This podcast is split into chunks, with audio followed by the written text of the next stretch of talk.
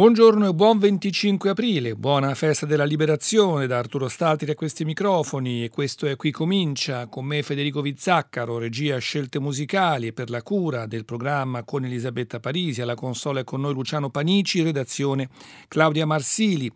E allora dunque oggi una giornata speciale, Radio 3 racconterà attraverso le storie di 10 città decorate al valore militare per la guerra di liberazione questo giorno. Infatti il titolo sarà 10 città della resistenza, avremo anche noi la nostra testimonianza più tardi intorno alle sei e mezza in diretta. La parola dunque di oggi non a caso è libero, libero dal punto di vista musicale, quindi vi chiediamo come sempre di inviarci uno o più sms o whatsapp legati a questo termine, ovviamente in termini di musica, di artisti liberi nella loro concezione della musica o in pezzi che esaltino questo termine. Noi apriamo proprio subito con una un pezzo per coro e orchestra del musicista americano um, Copland, Aaron Copland, il quale nel 1955 scrisse questo coro per di 13 minuti, questo Canticle of Freedom, appunto questo canto, cantico della libertà, dedicandolo all'Auditorium eh, Creswell del Massachusetts eh, della tecnologia. Eh, il testo veniva da un antico testo scozzese di un poeta, John Barbour, del 1300, appunto che esaltava, raccontava le virtù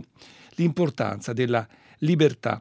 Dopo un'introduzione musicale piuttosto lunga, poi entra appunto questo coro che mh, mm, eh, si ispira al testo di John Barber, ma anche a alcune melodie, alcune scale tipiche della eh, musica scozzese, quindi c'è un interesse anche verso la musica popolare, il ritmo, esempio, è tipico di alcune eh, mm, diciamo, melodie e anche eh, movenze della musica scozzese, un tema che poi appare più volte affidato prima ai fiati, poi agli archi e, e poi naturalmente in maniera più prominente al coro che ne dà appunto questa, mm, eh, questo modo di rafforzare proprio il termine, dicendo spesso proprio il termine freedom, libertà. Ci sono anche armonie tipiche della musica eh, scozzese e scale appunto per, per quinte che danno una grande forza e anche proprio questo, questo impeto eh, un po' antico ma anche profondamente efficace al, al pezzo e che rafforzano appunto il testo medievale. Dunque Aaron Copland, la prima parte di questo lungo pezzo, quindi una, una, metà circa del brano che dura intorno ai 14 minuti. La prima parte di questo Canticle of Freedom è affidata alla Seattle Symphony e corale con Gerhard Schwarz alla direzione. Questa è appunto la prima parte, la seconda parte contiene proprio il testo di cui parlavo in apertura del poeta Barbour che esalta l'idea della libertà. Ecco la prima parte di questo Canticle of Freedom di Aaron Copland.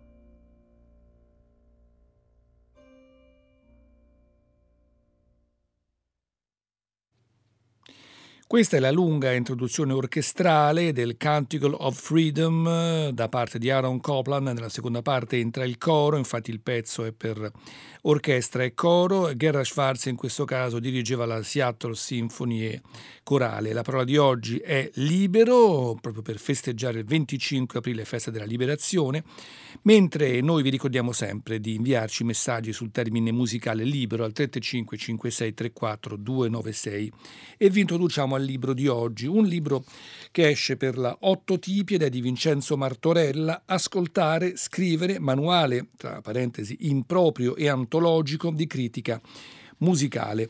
E Martorella è uno storico della musica e critico musicale tra i più autorevoli nel nostro paese, insegna storia del jazz al Conservatorio di Venezia, Sassari e Latina. Ha, un, insegnato anche università italiane e straniere e scritto parecchi libri, due ne sta ancora scrivendo, molti articoli e saggi, diretto riviste specializzate e festival. Perché appunto usa il termine improprio? È riferito mh, a un, proprio al modo in cui lui concepisce questo manuale. Questo manuale non è un manuale classico, come leggiamo, è uno di quelli che dettano regole o norme che stabiliscono cosa si debba fare e cosa no, che dividono un ingiusto e sbagliato. Piuttosto le istruzioni si trasformano in suggestioni, le suggestioni in suggerimenti, i suggerimenti in idee, la traspirazione in ispirazione ed è comunque anche, come leggiamo, una, un libro antologico perché una parte del libro è costituita da una raccolta di scritti dell'autore per esemplificare le varie tipologie di articolo, recensione, intervista, saggio, monografia, guida all'ascolto.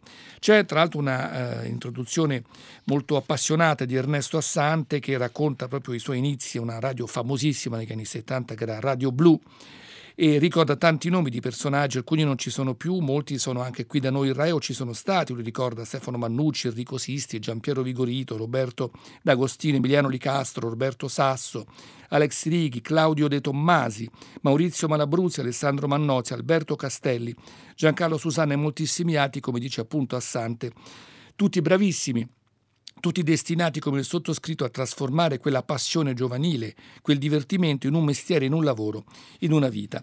E Martorella, appunto, dicevamo, propone anche alcune recensioni, appunto, eh, come esempi, eh, sue recensioni, ad esempio come questa dedicata a Kate Jarrett, eh, in cui mette insieme un DVD dedicato al concerto di Tokyo del 2006 e invece al concerto alla Carnegie Hall eh, dello stesso anno, in questo caso un CD il modo appunto di mettere insieme due momenti, uno più positivo, uno più negativo, anzi il primo recensito in maniera più negativa e il secondo invece in maniera positiva. Questo concerto alla Carnegie Hall infatti vede un Jarrett di nuovo in forma, io personalmente l'ho amato tantissimo fino agli anni 90, poi dal punto di vista solistico l'ho trovato meno interessante, però qui è un Jarrett effettivamente in stato di, di grazia. E Martorella dice infatti il concetto alla Carnegie Hall ci restituisce un Jarrett in piena e consapevole energia che pure nei meandri improvvisativi riesce sempre a trovare il guizzo, la soluzione, il disegno, la forma e che il pianista abbia voglia da qualche tempo di comunicare è evidente nella disposizione d'animo, nella scelta del materiale. Dieci sezioni di improvvisazione, e poi recupera alcuni suoi classici, esempio My Song e altri brani del suo repertorio. Tutto bello e giustamente ho notato anche lui, dice se non fosse per l'insensata scelta produttiva di lasciare nella registrazione minuti e minuti di applausi che segnano l'uscita e l'ingresso del pianista sul palco, inutili, in qualche modo anche autoreferenziali, chissà, forse lo stesso Jarrett ha voluto che ci fosse un omaggio anche alla sua figura. Ascoltiamo da questa appunto dalla prima parte divisa in dieci, la terza parte molto poetica, di stile quasi potrei dire russa.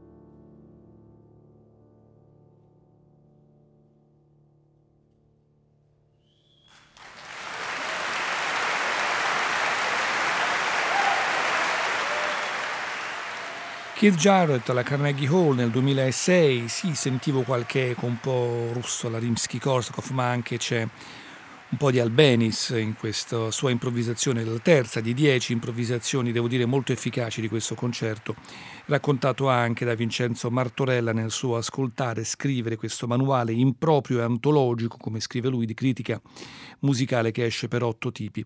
Insomma, l'idea del critico professionale è quella di un critico che debba scrivere per gli altri, lui dice specificatamente per un pubblico, il che comporta una forte responsabilità nei confronti del lettore, essere affidabili, accurati e scrivere bene. Ma oggi dice le condizioni sono notevolmente mutate, i criteri sono diventati mm, essenzialmente eh, consensuali o sociali. I primi, secondo Lee Ziegel, sono il frutto del passaggio da una popular culture a una popularity culture, in cui non è importante se si è bravi, ma se si è notati, e dove i click sono più importanti della qualità del prodotto il che determina nel critico il desiderio di adeguarsi alla curva di popolarità piuttosto che descrivere la musica nei modi che sappiamo. I secondi invece hanno più a che fare con l'esperienza sociale della musica, è sempre successo soprattutto in ambito rock, ma mai in questi termini. Il linguaggio delle recensioni si è talmente appiattito da sembrare quello dei comunicati stampa. Beh, molto spesso in effetti leggiamo delle recensioni, devo dire che sembrano i comunicati stampa che mandano le etichette, questo la dice lunga su alcuni recensori che magari neanche ascoltano i dischi, non è ovviamente il caso di Martorella, il quale poi dice nel regno incontrastato delle opinioni poi la tensione tra soggettività e oggettività si è risolta tutta a favore della prima, mediata da algoritmi e dai cosiddetti user-generated contents. Il pubblico dei lettori si è volatilizzato in favore di una enorme platea indistinta e onnivora, bulimica e disattenta, che non ha bisogno del parere illuminato dell'esperto, ma che esperto si improvvisa. Ed è un peccato perché un grande critico, come dice Martorella, come Barney Hoskins, ha individuato una metafora geniale ed elegante per descrivere il lavoro del critico e del giornalista musicale. Metamusica, ovvero musica che parla di musica, partendo dalla considerazione che ciò che importa nella nostra cultura non è tanto la musica in sé, ma come la utilizziamo nel metterci in relazione con gli altri per comunicare attraverso di essa o il modo in cui la interpretiamo, è necessario articolare un linguaggio giornalistico che, nella definizione di True, sia una forma d'arte in grado di collocarsi al pari dell'arte che sta valutando per facilitare l'esperienza della musica in ogni dettaglio. Insomma, poi lui si interroga anche sull'idea egocentrica del critico che deve assolutamente dimenticare se stesso ed essere profondamente al servizio della musica. Ovviamente questo non vuol dire che si possa amare più o meno un campo musicale o un artista, ma questo non deve in un certo senso apparire in una recensione che sia realmente o più possibilmente obiettiva. E lui parla ovviamente anche della, delle figure del passato, ad esempio Beethoven che fu un personaggio quasi un rockstar per questo suo modo di vivere e di esporsi. Il suo funerale fu praticamente un oceano di gente, se si pensa a quello di Mozart, eh, gettato in una fossa comune, ecco le differenze sono notevoli. Beethoven che scrive questo quartetto detto delle arpe nel 809 a 39 anni Detto delle arpe perché c'è un effetto di arpeggio pizzicato appunto che imita un'arpa, un quartetto diciamo di passaggio lo hanno definito molti nel senso che Beethoven qui evita ogni tensione e usa appunto una scrittura molto lineare, molto pratica potremmo dire. C'è questo bel finale, questo allegretto con variazioni che chiude l'opera, molto quasi innocente nella sua scrittura ed è ricco anche di temi popolari. Ci sono appunto un tema e sei variazioni, la prima eh, scolastica, volutamente scolastica, che poi invece porta a quella nebbia sonora dell'ultima. La ascoltiamo questo allegretto con variazioni dal quartetto Smetana.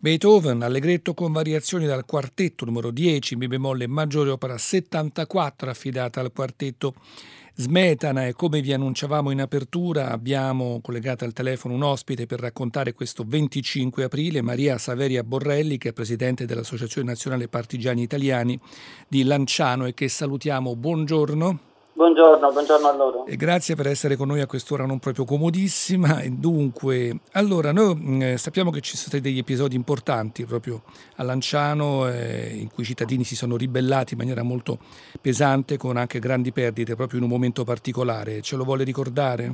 Sì, dunque, eh, intanto ricordiamo che Lanciano è città proprio per i fatti di, di resistenza Infatti. e per mh, tutto eh, diciamo, tutta la sofferenza mh, civile che ha, che ha, sopportato, perché ricordiamo che Lanciano stava sulla linea Gustav e quindi fu eh, attaccata prima dagli alleati e poi da, eh, fu bombardata dai tedeschi.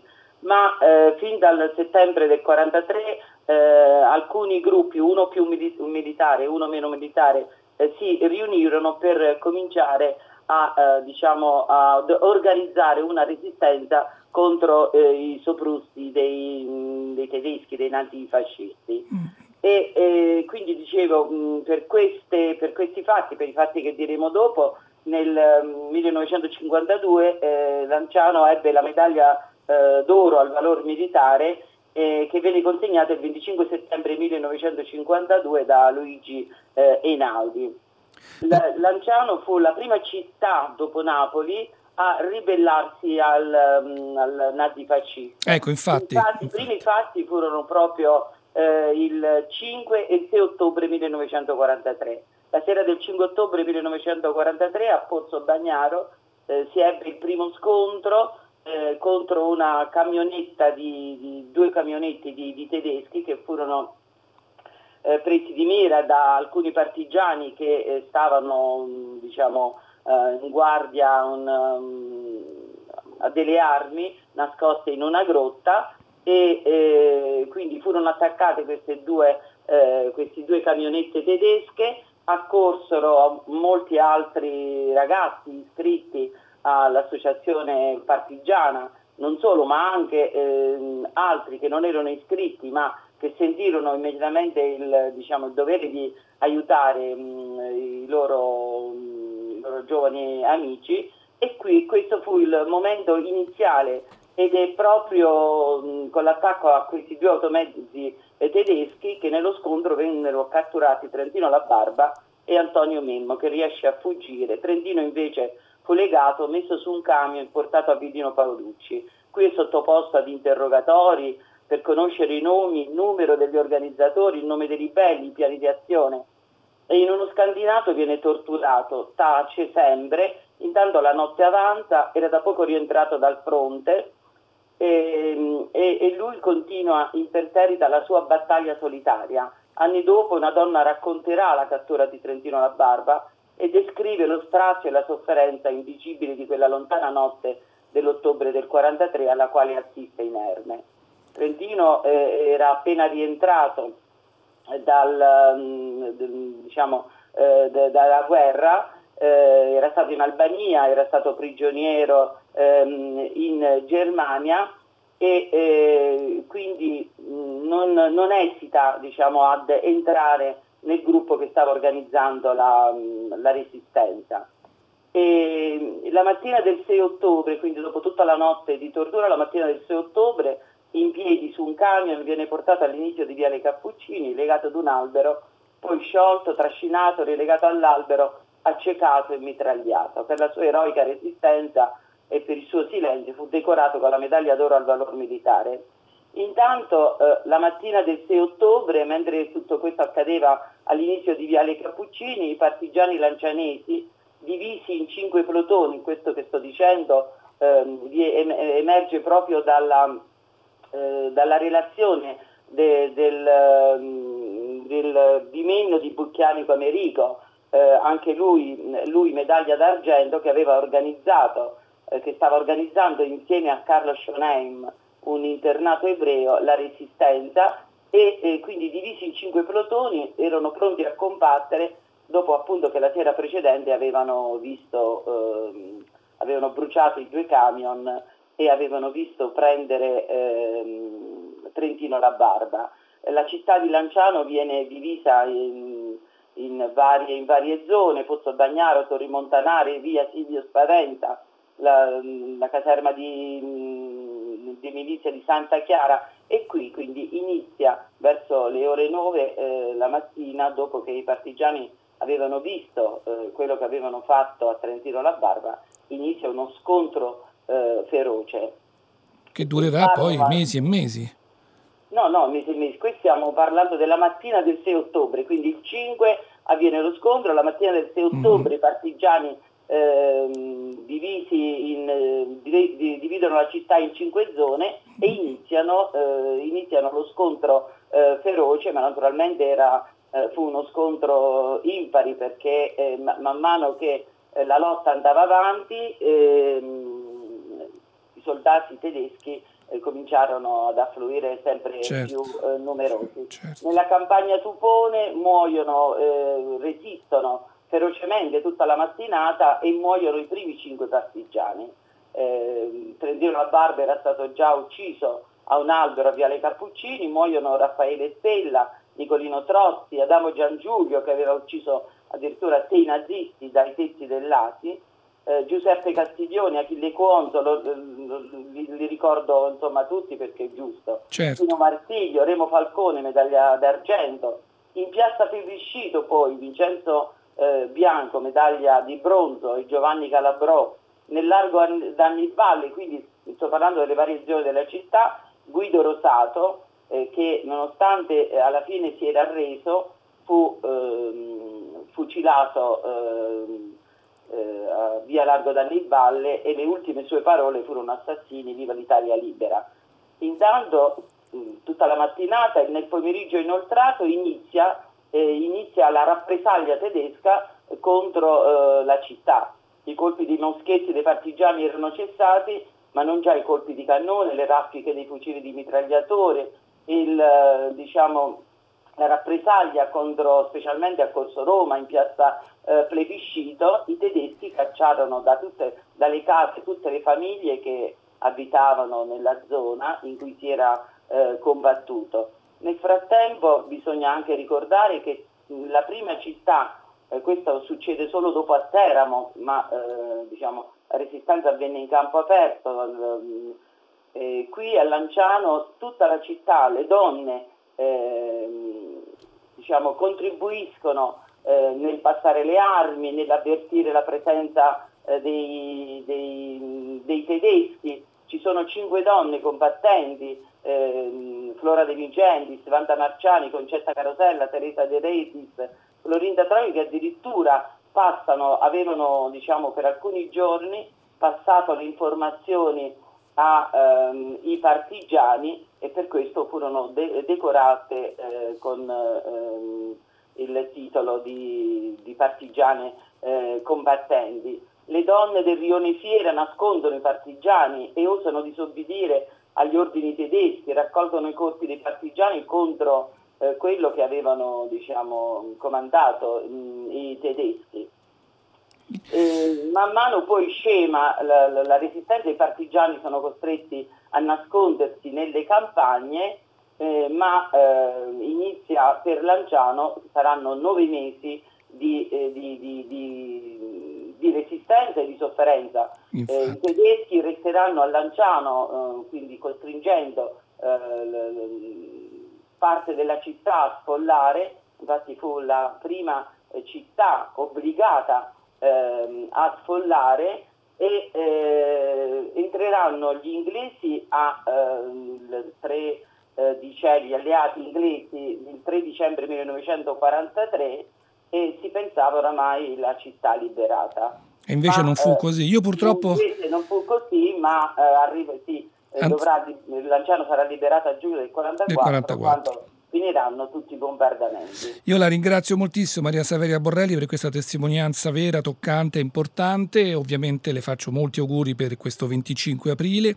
e la saluto con un pezzo dedicato al partigiano Johnny, che è stato un libro di Beppe Fenoglio e un film anche di, di Guido Chiesa, molto bello, mm, le cui musiche vengono firmate da un quartetto importante, il Baranescu. Posso, posso dire solo una cosa? Sì, Io prego. Voglio ringraziare la, insomma, Radio 3 per quello che sta facendo perché in questo momento così importante, in questo momento in cui si disconosce e ci sono vari conati di rimozione, di travisamento, di disconoscimento, riportare i fatti storici, ricordare, raccontarli i fatti storici, penso che sia una cosa doverosa e importante perché nessuno possa dire più non è successo. È importante ricordare quello che è successo veramente e ricordare come cantava De Gregori in una canzone che chi c'era dalla parte giusta e qualcuno dalla parte sbagliata. Questo non va mai dimenticato. Grazie ancora Maria Saveria Borrelli. Eccoci con Uncertainty dal film Il partigiano Johnny.